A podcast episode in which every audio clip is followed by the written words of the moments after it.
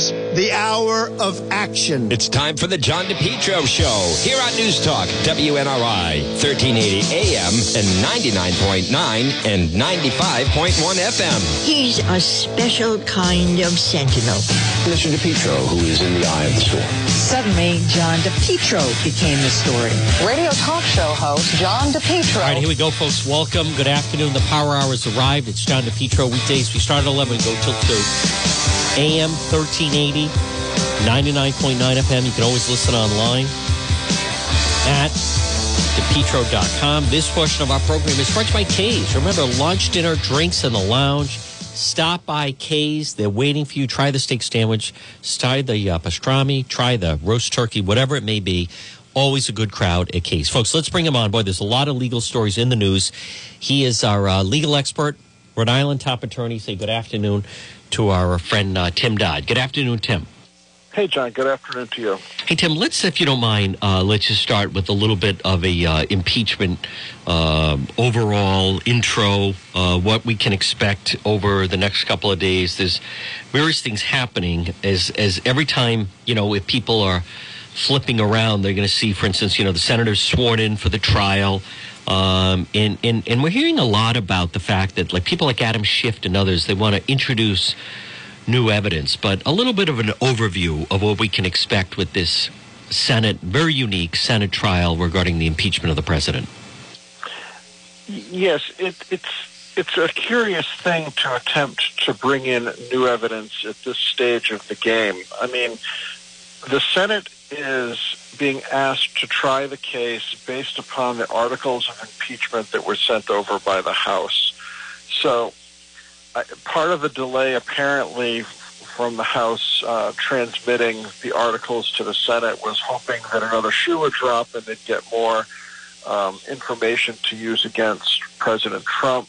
Uh, they've got the specter of this guy, Lev Parnas, who seems like another very compromised witness who the Dems think is going to add a lot to uh, imputing knowledge about what was going on with um, the quid pro, alleged quid pro quo between the administration and the Ukrainian government. Um, questionable whether that new evidence will come into play.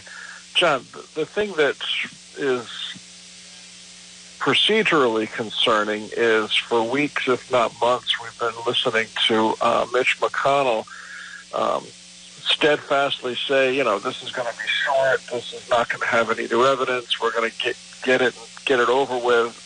Words to that effect. Suddenly, he's sounding a little wobbly on his intentions regarding uh, taking testimony, having witnesses, accepting new evidence. Um, I understand that within his very slim majority, he's got folks who are not very reliable. You've got Mitt Romney, who's clearly not reliable. You've got Lamar Alexander, who's almost in the same boat. And then naturally, you've got Susan Collins and uh, Murkowski from Alaska, who are never reliable. Now, if McConnell keeps them in line, um, this will go down in a procedurally uh, logical way.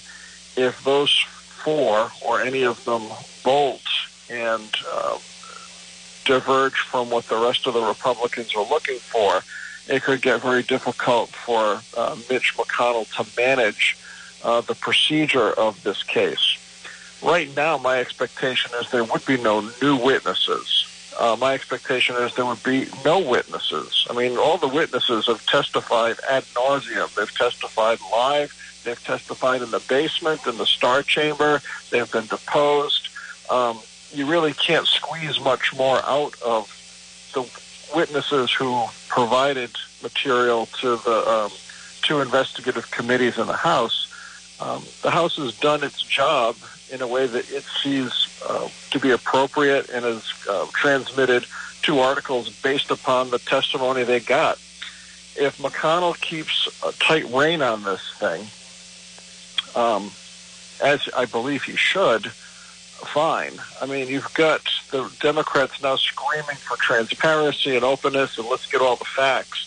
I mean, uh, if the media was at all objective, they would just rerun everything that's happened in the last few months in, on the House side and compare it to all the protestations now coming from Chuck Schumer and Nancy Pelosi, et cetera, um, again, these people have no sense of irony. They're irony impaired. Uh, they'll say anything. And except for a few news outlets, I mean, you can go back to Jerry Nadler screaming about um, the Clinton impeachment trial and how unfair it was. And he's taking exactly the opposite tack here. But unless you search around for your news sources, you're never going to see those clips played from what happened 25 years ago during the, um, the Clinton fiasco. Um, so what's going to happen here, I agree with you, it's going to be tedious, it's going to be boring, it's going to be plotting. Um, I don't think there's going to be lots of um, testimonial fireworks. Um, it's going to be boring television unless McConnell caves and new witnesses come in. For instance, I think we've talked about it before, but you know, attorneys typically don't like to ask questions and don't like to put witnesses on the stand unless you know what they're going to say. If this was a real trial in a courtroom, all of the key players would have been deposed. Um, the main guy that could come in is Bolton, and no one really knows what he's going to say. So he could be helpful. He could be very harmful. If McConnell is danced into a position where um, Bolton is going to come in and testify, um, that spells, if not trouble for the administration, that's when you start to have to really hang on to your hat because you don't know what's going to happen. And if you don't know what's going to happen in a trial, you don't know what witnesses are going to say, um, you proceed at your peril if you let it occur in that manner. And I know McConnell, I think, is wily enough to not let that happen. But it's going to be boring television. I don't think the media is going to get um, the nightly sound bites that they would like, uh, as they did get when they had um, all the players from Ukraine and the Ukrainian ambassador and people saying sufficient sound bites that they could call it out and use it on the nightly news. It's going to be boring.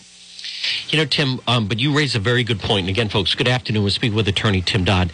But you raise a very good point, and that is that, but, but once a trial gets underway, um, you know, as you say, you proceed with your peril. And we've seen some very high profile examples where, and the way things get played in the media, um, you go back to the Simpson trial, where suddenly this woman emerged and claimed she had notes if you remember, and interviewed Mark Fuhrman, and he had used the N word. Now, that was something prosecutors obviously had no way to, to know when they were bringing the charges against O.J. Simpson. I even go back to, and, and a lot of this stuff, even it could be discounted afterwards, in the heat of the trial. I remember the, the Von Bulow trial where there was this guy that suddenly was claiming that he had um, sold or he was involved with selling drugs and, and at the Marriott parking lot. And again, it, it, when you have the proper amount of time when you can go through it, investigate it, and check it out. A lot of these things don't pan out. But it, when suddenly they emerge into the, the media, the spotlight, for instance, the Simpson stuff, and then people are demanding, well, you know, you have to have this person testify, and the prosecutors are thrown. Um, it can be problematic, and I think it it's it can be tricky. And we saw last night where suddenly, you know, Rachel Maddow has this. Well, I didn't watch it, but you know, reports of it that this guy that he's he's in trouble, and he's friends and associated Giuliani, and he's facing he's pretty jammed up and facing some jail time and suddenly he's saying you know uh, well you know bolton knows a lot and the president knew and da da da and and you could see someone like an adam schiff saying well we we have to have this man testify and they just want to keep throwing people into the mix to just create you know make it longer make it drag out and and make it more of a circus. Well, and it's also if you were to bring in any of the previous witnesses or this new guy, um, Lev Parnas, or anyone else, the Republicans and especially the president's team had no opportunity to cross-examine in a meaningful way um, some of these witnesses, and it should not be uh, for all the marbles when this is being tried in the Senate that you're for the first time getting an opportunity to cross-examine certain witnesses. Um, that's procedurally unfair. You know, like has been happening right along. I, I think the president and his team have not uh, been provided the due process that was provided, let's say, during the Clinton impeachment hearings in the House or the Senate trial that occurred. Um, McConnell's going to keep a tight lid on this thing. Uh, he's got some wobbly members there who I identified earlier are not reliable. Right. And if they break from the leadership on this, essentially they'll give control of this trial to Chuck Schumer, and then it'll be chaos, and it'll never end. Um, the only thing that might mitigate in terms of this thing moving more quickly is I'm sure that the three senators who are going to be um, jurors um, are going to be screaming that they're being kept off the campaign trail That's right. because they're listening to this foolishness. Yes. Uh, and again, the media reports are that Pelosi's done this to help Joe Biden. Um, that's an interesting, you know, um, interpretation. Of, it's it's uh, something that would make for a good novel. I'm not sure it's true. Um, it, well, it does cause a blackout. It kind of causes a news blackout yes, in a way uh, for Iowa.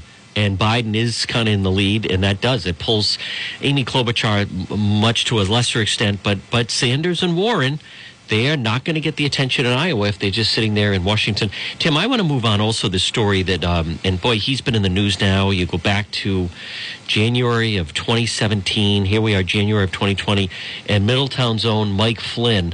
Um, suddenly, you know, as much as this seemingly is like a stop and start with him and, and whether or not he's going to go to jail or what his agreement is or exactly how he's going to be punished, um, he was suddenly thrust in the news again. What can you tell us about Mike Flynn? Well, the Flynn story has taken a really unusual path. Um, he gets interviewed by the FBI. They catch him in a couple of apparent lies. Um, he's prosecuted. He's squeezed like no one else has ever been squeezed. Finally, he capitulates and becomes a cooperating witness. He pleads guilty. It's a long time. It's in December of 2017 that yeah. he pled guilty. It's been over two years. Yep. So during the whole of 2018, he's allegedly cooperating with the feds. He's providing lots of helpful information. And based on that, a year later, in December of 2018, uh, at his sentencing, the feds are recommending probation only. Uh, the judge hearing the case says, well, not so fast. I'm thinking maybe this guy still deserves jail. Um, the um, sentencing hearing is uh, aborted. Flynn asks for more time because he now wants to reconsider his his admission, his guilty plea, if the judge is thinking of sending him to prison. Uh, during 2019, Flynn has the very good idea to terminate his first legal team, hires a second legal team. That legal team starts really digging in to what the feds knew and when they knew it and whether they were holding back information from Flynn, which might have had a um, uh, significant bearing on decisions Flynn made about pleading guilty or not. So now that Flynn's team is digging in, looking for um, prosecutorial misconduct, now the prosecutors are punching back saying, we don't want you to be able to withdraw your plea deal, and now we want you to go to jail. And guess what? Now we don't consider that your previous cooperation has been all that meaningful, all that forthcoming, or all that helpful. Flynn's team hires back saying that the government is is demonstrating what they called abject bad faith, vindictiveness, and that they're retaliating against Flynn because Flynn's digging in to see if his rights have been compromised by the feds. Um, so it's a high stakes um, back and forth. My feeling is that the judge who previously considered that Flynn might um, deserve prison, even though he cooperated, I don't think that judge is going to let Flynn withdraw his guilty plea he doesn't seem to be disposed to be sympathetic to Flynn's position. What we don't know is really what Flynn's second legal team has discovered or turned up in terms of any alleged prosecutorial misconduct. You know, the feds protect their turf, like all lawyers protect their turf and their reputation and their standing. So the feds don't like it now that Flynn's trying to look behind the curtain and see if there's some um, interesting things that he could utilize to mitigate the the, um, the the prison time that he might be looking at. So this has yet to fully play out, but you know, Flynn's uh, new team is playing hardball, ball, and the feds don't like it. You know, it's amazing, Tim. Boy, this uh, it really just takes over your life. I mean, his life has basically been on on hold, and uh, you know, my God, with this, how much longer does this go on? And you're just caught up in the system, and and still no no end in sight. Um, but this this is what happens uh, apparently, and in this particular situation, boy, I'd, I'd love to hear his story when all of this is done. Yeah, he, if he doesn't get a great book deal, I mean, no one should get a great book deal. Now, um, it's been said many times, you know, when when you become the subject of a federal prosecution, especially, the feds have unlimited time and unlimited money to come after you. And many times, like in Flynn's case, eventually you're broken financially and you have to wave the white flag and say, I give, I'll plead to something because you just can't sustain your defense financially forever right. like the feds can sustain a prosecution yep. forever and ever and ever. Folks, good afternoon. It's John DePetro speaking with our legal expert, Rhode Island attorney Tim Dodd. Tim, in this next story, I've often wondered about this, and I, I don't know, and I'm very anxious to hear your thoughts on this. Now, we, we know that the city of Warwick and the city of East Providence, they've been in the news and there's this successful television program hosted by Dan Abrams called Live PD. And they go around to different communities and they follow these different police departments. They zoom in and out, and we get to see some, some live action. Now, Warwick was involved, I believe, when uh, it was Congressman Cicilline's sister was pulled over, and she lives in Narragansett, and there was some question on whether or not that she may have been intoxicated. So there was a little bit of a flop there. This is a little bit different. This has to do with East Providence. And the way that I understand the story is the police are looking for this woman's son. So they go to the house. She, you know, hears the doorbell. Police are outside. She, from what we understand, literally opens the door in a towel. And the police are looking for the son. And they, they apparently, they claim they say to her something like, this is being documented. She sees someone behind a tree.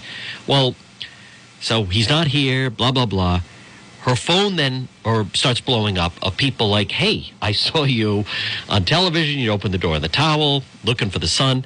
And now she's demanding $1 million from East Providence after being televised in the towel. I'm very, based on the information that we have, very anxious to hear your thoughts on this matter this is a tricky one, John, and I, I don't have a definitive answer for you, but there are several moving parts to something like this. This is a essentially a live show, but I believe when it's broadcast, I think there's a seven second delay. Yes. So if I'm her attorney, I'm wondering, well, if there's a seven second delay, what's that for? That's to stop something inappropriate from making it to the airwaves whether it's somebody um, using foul language, whether it's somebody exposing their genitalia or something of that nature, or something more benign but certainly embarrassing like this lady in the doorway in her towel just out of the shower. So if there's a delay, it's intended to stop compromising or embarrassing or inappropriate things from making it to air. So why didn't they exercise their discretion on this particular case. Uh, we've seen many, many cases where there's things on TV where people have their faces blurred. Question, would that have been a possibility for them to blur her so at least all of her friends and neighbors wouldn't see her dripping wet in a, in a towel only? Many times, however, these things um, are legitimately aired, showing the person's uh, face if it's a legitimate news story.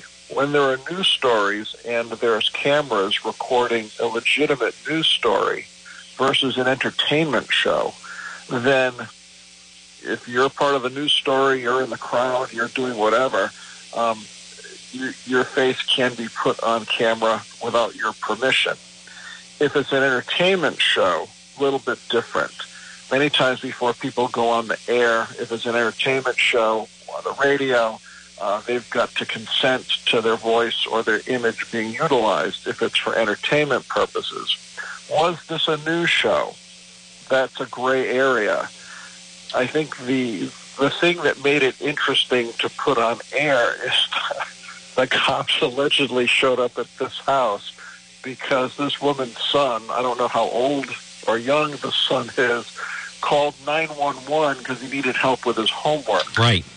So when the cops show up, it is kind of a novel thing, and it seems to me more in the entertainment realm. Uh, they know there's no crime. There's, they know there's no one in danger. They're just going because of this, you know, preposterous 911 call. Yep. It's, it's much akin. We've all heard the things on on um, different shows where people will call 911 because they want to order McDonald's, or Right. they call 911 because their pizza delivery is 10 minutes late. Right, or they didn't get the proper sauce with their McNuggets or whatever it may be. So that's the guys they're going there. It's not the Right, most serious thing. It's not a potential gunplay situation. But what about the business of that? I, I think in her words, Tim Dodd, she claims asked she could see someone behind a tree, and he said, "Well, we're documenting this." Um, but uh, number one, they they have the camera rolling, so maybe in their defense, they feel like, well, well, we're covered. I, I want to just before I get your answer, a couple different my own personal experience. Now, I was on the ABC program Body of Proof, and then also uh, Brotherhood, and for both of those, you have to sign. You know, you give them permission as you, and so the big permission that you you know you're being filmed, you're part of the show, blah blah blah. Um, you said many times, and, and sometimes they show cops or this particular thing, they show someone wherever it may be, and they're wrestling the person, and they put him in, and the face is blurred, and I take that to be that they did not get the permission from the individual to do it. Um, I think sometimes when when uh, people are doing like a man on the street and they have someone there, that they um, they actually I, I think sometimes will they'll get them to sign off on things. But I know there are instances such as there was someone that called in sick for work. And then they went and they stood outside the studios of the Today Show. And then the Today Show they pan the camera and then the employer sees oh there's Harry. He's apparently not sick. He's outside the Today Show. So the guy gets in trouble. And then I also remember in New York there were a number of people that were running from as the tower was coming down. So the, the World Trade Center is coming down, and NBC is there. And there was a woman, I remember this, she was saying, You didn't have my permission uh, to show me running from the building. And NBC's like, Hey, listen, you know, we were, it's a historic thing, and it was very dramatic, and the dust, and everyone's running. Like, we, we didn't, it's not an opportunity to go through and ask, Hey, can we have your permission? What's your name? I mean, everyone's like running for their life. But um, in, thi- in this situation, do you think, is this, that they could be in danger and it's a money grab, or maybe they are in the hook because they, they didn't clear it enough. And it could have been a mistake that they should have blurred out her face. So you see someone in a towel, but you don't know who it is.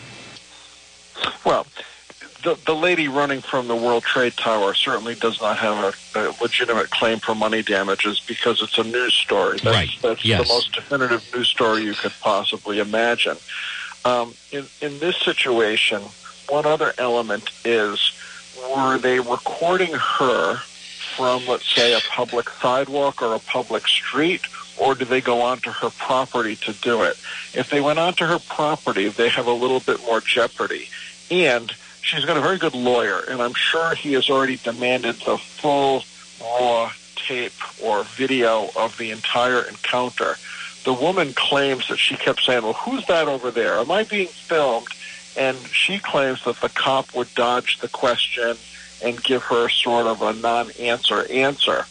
Um, so if she's asking and she's not getting an appropriate response and she's objecting to it and she continues to be filmed, it may bolster her case. Just like watching the debate the other night, you don't really get the full context of the um, Elizabeth Warren Bernie exchange until they think the mics are off, and now we hear what's really going yeah, on. Yeah, that's right. The same, the same is going to be true here. What was the discussions that might have been happening before they started putting film onto the TV with what they wanted to show? What was the preamble to her being on TV? The real question, John, I think is, and I can't tell you I'm certain, but I think the real issue is, was this an entertainment show or a news show? Hmm. If it's a news show, she doesn't have a case, I don't believe. If it's seen as more of an entertainment type show, uh, her case um, gains more credibility. Will she get money? They'll probably settle with her because it's embarrassing all the way around. Um, is it a million dollar case? Not unless uh, she could ever show punitive damages, which we've discussed before. In terms of compensatory damages, I, I'm not sure what her damages are. You know, she can say that I was embarrassed and my neighbors all laughed at me. Um, maybe she'll start going to a psychiatrist saying that she's got um, post-traumatic stress and that she can't go out anymore and she's become, you know, agoraphobic and comes up with lots of different legal, the- I mean, medical theories of injury. But um, that's a long way down the road. Yeah, I could see. I'm just trying to be objective. And again, this business, I want $1 million. Well, she hasn't in any way come close to losing 1 million. I could see live PD, unless they have really tough lawyers and they're afraid they're going to set a precedent and then it just opens up the floodgates. I, I could see, I don't know, cut her a check for 50 grand or something like that. I mean, it almost seems high. And like I said, they don't want then anyone that's ever on saying, hey, you know, you paid her out. Um, but I, I, agree. I, I could see them paying her something because, you know, Tim, mistakes are made. I mean, it is live and there could be mistakes and it could have been that they were supposed to blur out her face and then it happened so fast. Um, I, I, I, I can see in a situation like this where then, you know, mistakes are made when, especially when it's live television. I think it'd be even worse if it was, you know, recorded and broadcast at a later date. But I don't know if she has, a, as you said, I don't know about a million dollar case, but definitely some kind of compensation. Um, keeping with the theme of entertainment. Now, last March was when Varsity Blues broke open uh, the different pleas. Here it is, Tim Dodd, 2016. Gordie Ernst has still not settled up. Uh, the the coach at uh, Georgetown, who then was ended up at URI, and Lori Loughlin now. Um, there there are developments with a story that I saw that potentially that still has not been resolved. Felicity Huffman's situation was even joked about at the Golden Globes. But there was a story saying they think that the Lori Loughlin case potentially could be almost falling apart. It's it's really unclear because there is a pretrial gag order, I believe, on a lot of the discovery and materials that have been traded between uh, the defense team and the prosecution team. My understanding from the prosecution side is there's an upcoming hearing in court that there's certain information the prosecution has sought in terms of records, et cetera, that the defense is not providing. So it sounds like there's a little bit of stonewalling going on from the defense side that they don't want to give up certain evidence, whether it's been subpoenaed. You know, we really don't know fully um, what's been transpiring, the tit for tat between the two sides of this. However, there's been leaked information from the Lori Loughlin camp, whether it's family, whether it's her um, attorneys, um, I think they're just trying to get a bit of a narrative out there to mitigate against the negative publicity and the negative sort of hostility that is pretty prevalent towards Lori Loughlin and her husband and her kids. Um, you know, for buying their way into school, for keeping a couple of other worthy people out, and I think this the um, the high-handed way in which the kids um, uh, looked at their college experience almost like it was a time to party and goof off and have a Facebook page and um, promote their personality brand as opposed to getting an education. But there's the competing theories here. The Loughlin team has floated the idea that uh, Loughlin and her husband never submitted the photos of the girls allegedly wearing sports gear, um, and that that's not really factually accurate. Now, when this thing comes up for trial, either there's pictures of these kids phoning up uh, appearance that they play a particular sport, or there's not. It's been widely reported that that was part of their um, application package. Pictures of them playing, I think it was soccer and all the soccer gear, and in fact, they, they never did it in their lives. There's also a question being raised by the Loughlin team as to the nature of the financial contribution they made. Um, they're trying to spin it that some of the money paid out was paid not to Rick Singer as a bribe, but directly to USC, like many other parents do. So if you're a wealthy parent, you might say, hey, my kid's applying next year. You know, I've got a few million dollars hanging around. I'd like to endow a chair in the history department. And miraculously, your kid gets in no matter what their scores are. That's been happening for generations, for literally hundreds of years. Um, if the Loughlins had done such a thing above board, giving the, the university a half a million dollars, and then boom, their kid gets in, that's the way the game is played. I think what's going to undercut so far um, the the leak and the spin that Loughlin and her husband are trying to put on this is they got Rick Singer in the background, who is a cooperating witness, who has already pled guilty, and he's the guy who can connect the dots and not impute knowledge and not presume knowledge, but say, listen, I told Lori Loughlin, do X, Y, and Z, pay me A, B, and C, and uh, account for it this way on your tax returns, and your kid's going to get in. Now, if he is blunt and direct, saying, I told Lori how this game is played, I told her how to make sure her kid gets in, I told her what to do with the money, where to source the money, how to account for the money, um, he could blow her up. Now, if he starts pulling his punches and not fully providing the feds what they want, well, that's where the case is going to fall apart. If if Singer comes in and um, lays it all out from soup to nuts as to how this fraudulent payoff kickback scheme was played, um, I still think there's a major problem for Loughlin. My understanding is she's got a very good legal team. They're very aggressive, and I don't think uh, to to Loughlin's benefit, let's say, I don't think they'd be floating the idea that these pictures don't exist if they do exist. So their Loughlin's team is saying we never sent pictures and there are no such pictures. If that's true, that's going to help their case because that's part of the fraud application. Um, folks, good afternoon. It's John DePetro. We're speaking with uh, Rhode Island attorney Tim Dodd. Tim, I, I want to just lay out, and then there's a, two other stories we want to talk about, but a story that Channel 12 broke last night and uh, understood. I, would like to go off just the, the information that we have so far, and based on what the information that Channel 12 is putting out, and kind of based on that. And it has to do with the fact that there's a friend of the speaker, there's Jim Demers, that works at the convention center. And the way that we understand the story is he was going to be put on leave by the convention center that is a quasi public authority the, spe- the convention center people say that Team Mattiello was, and Montanaro more importantly, they were threatening if you put this guy, Jim Demers, security guy, on administrative leave, there will be consequences, so to speak. They put him on leave, and then on Monday, December 23rd, two days before Christmas, they received notice that, in fact, they're going to be audited, the convention center.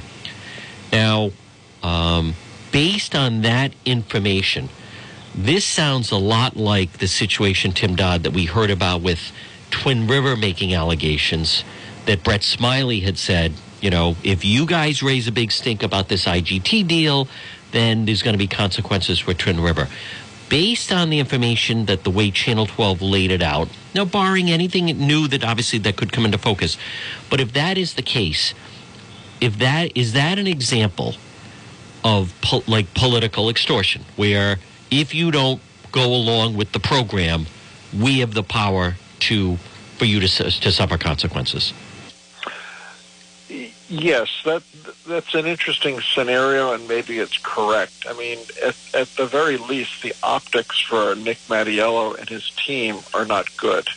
Um, the the the optics, the way this is being spun, exactly the way you've just characterized it. Um, if true, is very harmful to the speaker. Not sure if it would be criminal, but that certainly becomes a quid pro quo. Um, you do this, or we're going to do that. If crew, real bad for, for the Mattiello team.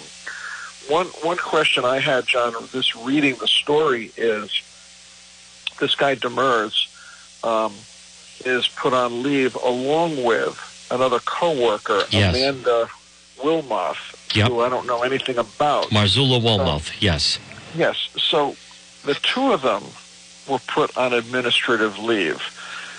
Is it for um, uh, who knows what it's for? Is it for financial improprieties? Is it for um, incorrect reporting of when they're at work and when they're not at work? Is it improper use of vehicles? I mean, who knows at this juncture what they're alleged to have done, which would have put them on administrative leave? If it was a financial irregularity and it became known, and if that's why this um, audit was called for, well, then it, maybe it makes sense. If it was for some personal irregularity, um, then there would be no reason to suddenly, out of the blue, um, call for an audit. So I think the damage that could happen to Nick and his team is dependent on the nature of the conduct of these two individuals, which put them on leave in the first place. If it's a financial um, misappropriation of funds, if it's something to do with money um, that was discovered, then you can see maybe maybe it's worthwhile to do an audit. If it's not about them fooling around with money, then it looks much uh, more damaging for the Mattiello folks because then it clearly looks like if you do this to our friend, we're going to come give you a probe. And, and, and Tim, if in fact there were members of the convention center that could say, "Oh yeah, I remember when either we got the call, we put them on speakerphone, blah blah blah," and they were, or so and so came over and was hot and saying, "Hey, listen, if you put him on leave, there's going to be hell to pay." That that also, again, uh, I I'm hearing that that they were warned that there would be retaliation, and then is rather unusual at the State House for anything done on December 23rd, two days before Christmas, out of the blue, boom, suddenly get an audit. Sticking with that, Tim Dodd, there was a, um, I remember, I don't remember exactly when it was, but there was a time where I actually, one of my listeners sent me an email saying that his brother had purchased a gun from State Senator Frank Ciccone. And what was unusual about it was the listener at the time, I, I was trying to find the email, claimed that his brother bought a gun from Senator State Senator Frank Ciccone from his basement in Silver Lake. Now, at the time, I, I didn't go with the story because I thought it was false. But all credits to the Providence Journal, where apparently Ciccone claims he has some provision where he's allowed to deal firearms. He's a sitting state senator. He's selling firearms out of his basement in Silver Lake. Now, that's a story that's rather unusual. It's extremely unusual. Um, the story seemed to be very well researched. Um, the thing that seems to mitigate kind of in favor of Senator Ciccone is that he would go every year and reapply to renew his license or his permit to sell. And somehow, as it only can happen in Providence City Hall, one year, one of the folks who is there uh, handwrites on, onto his renewal that uh, words to the effect that this individual no longer needs to come back for the yearly renewal. And that's different than what everyone else has to do um, in the state. Um, they've asked um, then chairman of the licensing board, Andrew Annaldo, what he knows about it. And He's like, listen, I, I, my name's on thousands of licenses. I have no recollection of this. This is years and years and years ago. Uh, Ciccone takes the position. This was done. It's legit. The state can do whatever it wants at this point, but I'm grandfathered. I've got my paper that says I've got the ability to do it this way. If the state chooses to bring an action against Ciccone, um, saying that you know you can't get this special treatment, and he's got documents which would suggest that the manner in which he is um, processed um, is legit, and he's apparently been doing it for years with under the radar, so to speak. Uh, he probably is properly grandfathered in. Now, as a sitting politician, will he say, even though I'm right, I'll start doing it the way the state wants me to do it? Or will he say, to heck with you, state, I've got my paper, Um, I've got it framed in my in my office, and I'm not budging. Um, I would guess that he'd capitulate at some point and start doing it the way everyone else does. But for the moment, I don't think he's in violation of anything unless proved otherwise. Let's assume it's proved that he wrote that on on his license. You don't have to come back and reapply anymore, and it's a phony. Well, so be it. But there's records at the city, I think, showing that that's the way this has been taken care of for years and years and years. So I don't think he's in any criminal jeopardy at this point. Yeah, it reminded me. There's a scene in Breaking Bad where Walt Bryan Cranston feels, you know, his life's in danger, needs to arm himself. So he goes to meet with a guy in a motel, and you know, the guy maps out and puts a couple different guns on the on the table. There's a 45, there's a 38, there's a snub, and all this other stuff. I mean, and again, I go back to at the time, I, I discounted it. It was just like some crank email. But this guy claimed his brother, yeah, he bought a brand new 38 or 45, whatever it was. He went over to Frank Ciccone's basement and bought it from him. And it turns out he's doing that. Uh, finally, Tim Dodd, I want to um, finish up. Uh, the Michelle Carter case was a case that we followed very extensively uh, here on the program. You and I have talked about it. I appeared on headline news about it.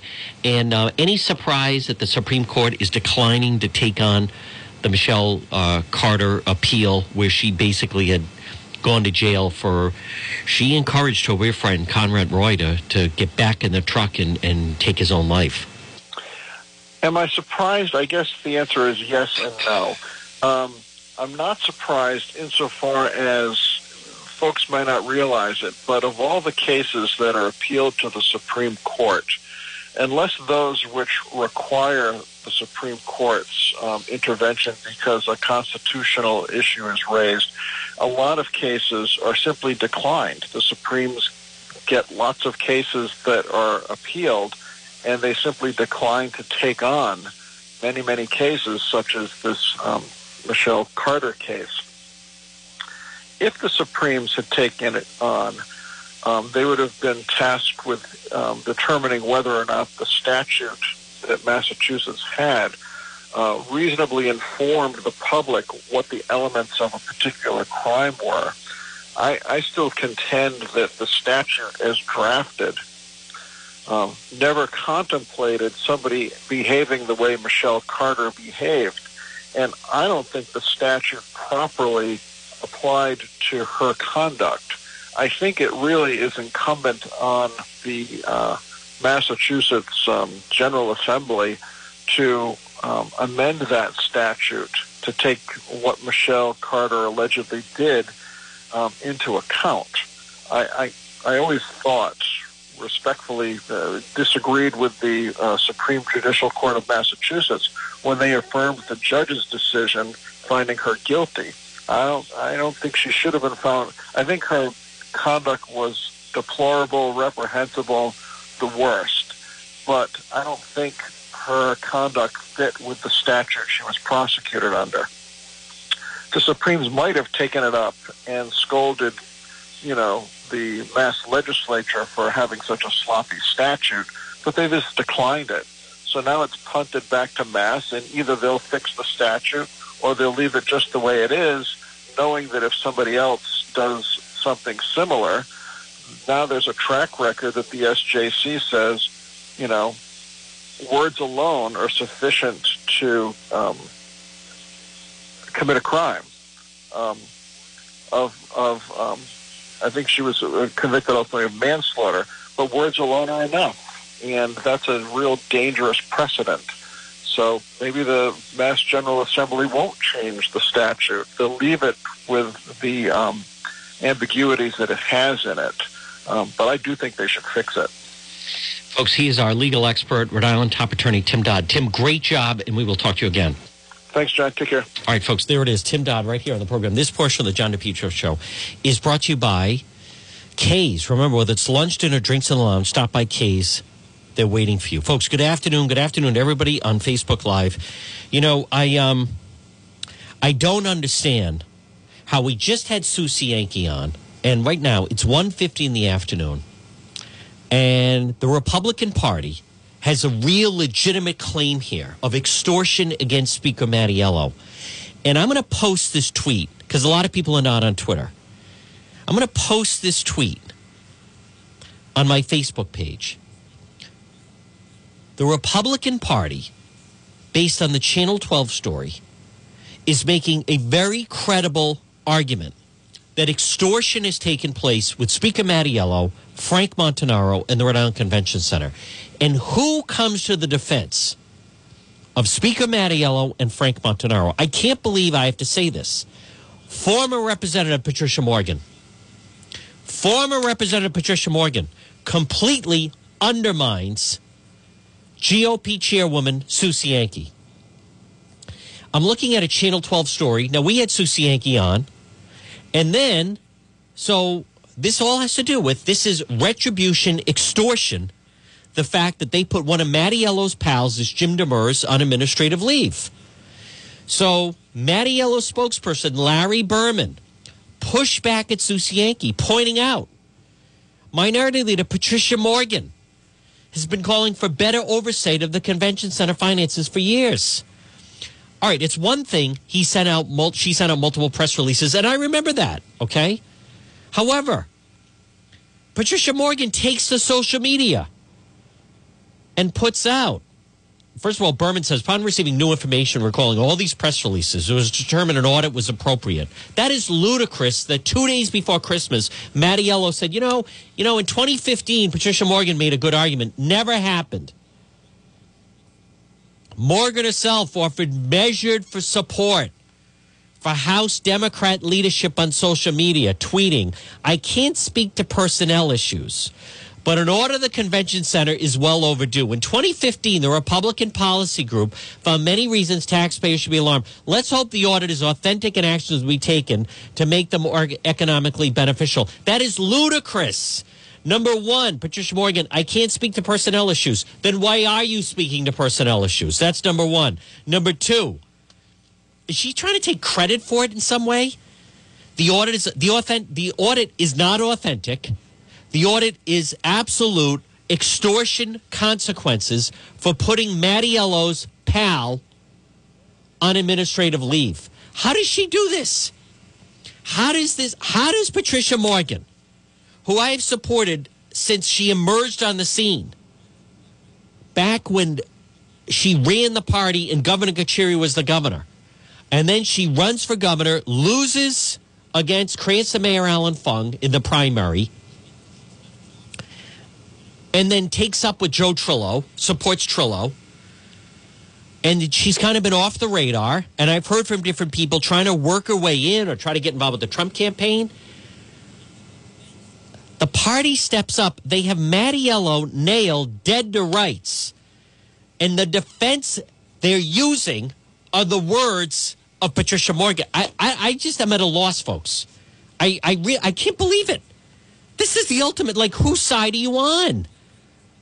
Why would she do that? I can't speak to personnel issues. Then don't. Why are you speaking to personnel issues? But look at me, me, me, me. In 2015, five years ago, I was trying. And what did they do to you five years ago? They ignored you. They didn't do the audit. Are you trying to tell me, Rep, former Rep Morgan, that on December 23rd, keep in mind, Mattiello and Montanaro threatening, if you put Demers on administrative leave, there's going to be hell to pay. The Convention Center Authority put their buddy Demers on administrative leave, and boom, December 23rd, they get served. You're being audited. Complete quid pro quo extortion executed by the thuggery of Mattiello and Montanaro. And who comes to their defense? You have Sue Cienki, the Republican Party, speaking out, rightfully so. You have Attorney General Peter Neronha sniffing around. Boy, this sounds like an extortion case to me. And who comes to the defense of Speaker Mattiello and his henchman, Frank Montanaro? Former Representative Patricia Morgan. Why on earth would you do that? My God. Let's hope the audit is authentic. It's not authentic. It's it's it's a form of extortion. It's consequences for putting their buddy on paid leave. How do you do something like that? What goes into someone's mind? I have to inject myself into this story. I have to be part of the story. I want to get it. Time out. They're not auditing the convention center. I know Patricia Morgan put in a lot of work to try to get the convention center finances audited. I know that. I remember it. I used to read them. I think I even had her on maybe about. I don't remember. Had her on about them. But the reason they're doing this has nothing to do with that. Zero to do with that. Oh my goodness. And again, another problem with the Facebook Live. I am at wits' end. What, why would she do something like that? I don't understand. I really don't understand. All right. 766 1380. A lot more ahead on the John DePetro. This portion of the John DePetro show brought to you by K's. Lunch, dinner, drinks in the lounge. Stop by K's. They're waiting for you. A lot more ahead on this Thursday. Do you own and operate a small business and you rely on communicating with your employees while they're out in the field? Well, if you do, this is the perfect time to make the switch to T-Mobile for Business. This is Sal with T-Mobile for Business, and I encourage you to reach out to me today at 401-332-0000. This is the perfect time to make the switch to T-Mobile for Business. Right now, we have unlimited plans with unlimited talk, text, and data with no contract, great deals on iPhones and Samsungs. This is the perfect time to make the switch to T-Mobile for Business. Stop wasting money. Call me for a free consultation at 401-332-0000. Again, 401-332-0000. Stop wasting money with your current cell phone carrier. Call me today, Sal with T-Mobile for Business, 401-332-0000. Folks, remember, if for whatever reason you're in need of a plumber, call Quartz Plumbing of Cumberland today. Do you have a plumbing emergency? A drain? Pipes? It's going to get cold. Call Victor Quartz, Quartz Plumbing today. Fully licensed and insured. A family run business for over 20 years. It's Quartz Plumbing of Cumberland. 401 714 8478. 401 714 8478. It's Quartz Plumbing of Cumberland. Victor Quartz. He is your man. He'll step in. Again, handle all your plumbing needs, bathroom remodeling, hot water tanks, repair and maintenance problems with your drain. Call Quartz Plumbing of Cumberland today. 401 714 8478.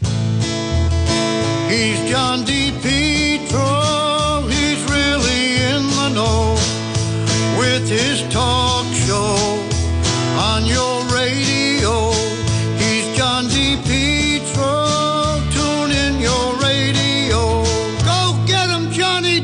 right, folks, it's John DePetro. Hey, listen, enjoy this Thursday. We're back tomorrow at 11. Now, stay tuned. The John Dion program is next. Again, just to uh, reiterate also, there was some breaking news earlier, and the supposed pipe bomb that was found, the pipe bomb that was found turned out to be a hoax.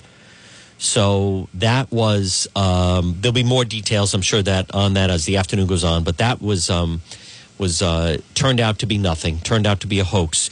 This Channel 12 story about Speaker Mattiello in the convention center, it's it's worth watching because it's going to go somewhere. I can't believe Patricia Morgan. Listen, visit the website, depetro.com, D-E-P-E-T-R-O.com. Remember, if you ever miss, if you re- ever miss part of the program, you just go under podcast and then you can listen to it all right there. Stay tuned. The John Dion program is next. First, the 2 o'clock news. We're back tomorrow at 11 right here on AM 1380. WNRI and W236CW Woonsocket, 1380 AM and 95.1 FM.